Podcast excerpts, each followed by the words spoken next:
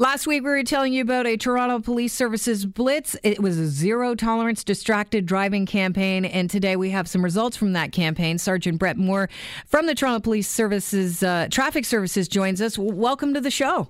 Thanks, Kelly. Thanks, thanks, for the time. Well, thanks so much for being here. I don't know how much uh, time you guys have had to crunch, crunch the numbers here uh, to give us a, the you know the actual tally in fines, but how many charges did you lay? Yeah, no, we uh, we issued in, in one week, starting on the 14th to the 20th. Uh, 670 is uh, is the number of drivers that, that received a ticket from a Toronto cop for uh, essentially using a handheld uh, cell phone type device uh, while behind the wheel. I know that the higher fines and stiffer penalties have been enforced as of New Year's. Um, they they range up to thousand dollars for the first time. D- did you hand out any of those uh, fines? A lot, a lot of the stuff that changed on the first, there's no new, I guess, no new laws. Uh, distracted driving is the same uh, offense as it was, but it's it's uh, it's the penalties that really got uh, uh, cranked up uh, come January the first. As you said, the, you know, the maximum for your first offense is a thousand bucks. Second offense, two up to three thousand for your third. But it's um, it's the it's the monetary. But what really came in on the first was the ability, uh, if you get convicted at court, for them to take your license from for either from three to thirty days. All right, and that is up to the judge. That's uh, uh, once you get, if you're convicted in court, uh, the ministry will send you a letter in the mail saying uh, your license is suspended uh, uh, once your once the conviction is registered. What was the reaction from people? I mean, were you out yourself, or did you hear from some of the other officers that were out handing out these tickets about the reaction from people that were actually getting charged? Uh, you know, it, huge range. Uh, you know, from all kinds of excuses. Uh, you know, animals are going to the to, to the you know emergency vet, uh, up to folks just sort of breaking down into tears after they get stopped by the officer for distracted driving. So, um, yeah, there's no there's no shortage of excuses, and that's uh, one of the the real key messages that we focused on. Uh, zero tolerance, but zero tolerance for excuses, really, when it comes to distracted driving. Again, we've this has been on the books in Ontario for over a decade, and uh, you know, I think folks know uh, uh, long. Uh, ago that uh, distracted driving using your phone is is uh, is not what we're going for here. There were some uh, people talking about some of the methods that the Toronto Police Services were employing in order to catch people um, that were violating the uh, distracted driving uh, rules. So. Um, you were patrolling on foot, bicycles, unmarked police vehicles, pickup trucks, and TTC buses and streetcars. How well did that TTC component work?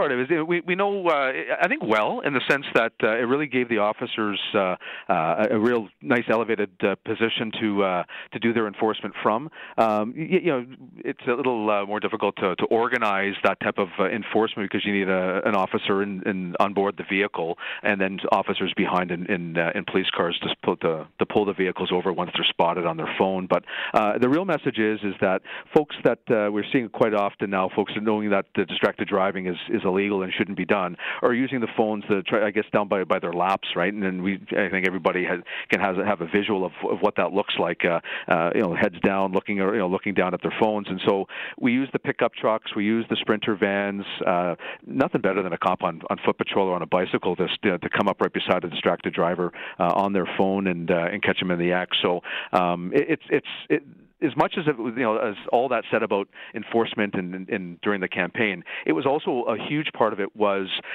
the, the the the communication and the feedback and the social media and the traditional media uh, to get the word out to people. The fastest way to improve road safety from distracted drivers is to change behavior, and so that was a, a big part of the campaign was to get the word out to say do something different. It's not working if if you're susceptible to grabbing that phone because you're addicted to it for you know or whatever. Um, make a change and you know make a purchase to get yourself hands free right bluetooth or something or just put it away so the threat of being caught was uh, there so that we would, you know, uh, make people change their behavior.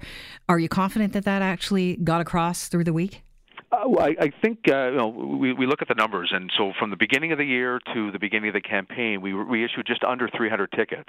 So over two weeks, uh, from January 1st to the 13th, we just just uh, under 300 tickets citywide across the the city of Toronto, and in one week we issued 670. So it goes to show you when you really focus your attention, mm-hmm. get your officers motivated, um, and and really when they have spare time uh, to do enforcement for a specific reason, it shows you the results. But like no other campaign that in, in sort of in my recent memory, did it really attract the conversation? Did, did you know there was a lot of misconceptions about can I can I jump on the phone when I'm stopped at a red light or stopped in traffic, and or am I going to get a ticket if I have a coffee or have a bite to eat or something like that? You know, when I'm driving down the road. And so the campaign, uh, again, as as much as it was about zero tolerance enforcement, it was really about starting a conversation to get a lot of misinformation cleared up and to get people thinking differently about uh, using their phones behind the wheel. Well, let's touch on that for a second, if we could, Sergeant. Um, distracted driving, I think a lot of people think immediately texting. Yeah. Um, or checking the GPS, but let's hit on that eating component because sure. there's so many drive-throughs. Uh, you know, it almost uh, leads one to believe that eating's okay while you're in transit. Well, we, we know many things distract you from uh, when you're behind the wheel. So there is no uh, the only standalone ticket uh, for for distraction is the cell phone ticket. So that's the the, uh, the you know the way the legislation is pretty pretty clear. It's basically holding or using a handheld device. A cell phone is basically what that is. Yep. But if you're having a coffee, a bite to eat, doing something else that is still distracting, right? And you know, even just talking to a passenger, and it contributes to a crash if the officer, through their investigation, finds that that was a real contributing contributing factor, it's carelessness. Essentially, is what the offense would be. But it's it, it, it would have to be more than just the one act of a drink having a sip of coffee going down the road. So that was one of the big pieces that people focused on initially was I'm going to get a ticket by, from an officer for having a coffee. Not true. One of the things that uh, we wanted to get clear right away. It is distracting, or at least if you let it to be distracting, uh, it can be. And if again, I repeat myself, if it contributes to a crash sure. and, and, the officer finds out, it, it leads to carelessness. Listen, if you're eating a Big Mac and stuff starts to fall on your lap, and you start thinking, well, I can't get anything on these pants, and looking, you're distracted. Question about it. I mean, I mean, everybody knows, and I think you know, listening right now, you know, we've all done silly things, unfortunately, behind the wheel, right? Uh, and and they are distracting. Uh, you know, even things having sort of you know, a dog on your lap driving down the street can be distracting if you let it. And really, the focus, the real message is just drive, right? So if if you're behind the wheel, you're operating a two-ton vehicle rolling down the roads, especially at highway speeds, and especially in the sort of the densified parts of the city, where so many things can come at you in seconds' notice, right? So you need your wits about you, and so really, you know, that, that's uh, you know, if if it's not already the leading one of the the, leading cause of of uh, contributing factors to crashes and injuries, uh, it's it, it's uh, you know, distracting driving uh, is, second to impaired driving. So it's it's a really hazardous, dangerous thing to be doing uh, to be distracted behind the wheel. So uh, that's the purpose of, of campaigns. When we get out, like the the day-to-day work of, of of enforcement happens every day. So make no no uh, uh, no mistake about that. But the campaign really focuses the attention and starts conversations, uh, and, and, we were really happy by those results. Appreciate your time today, Sergeant. Thank you Thanks, so much. Thanks for the time. Cheers.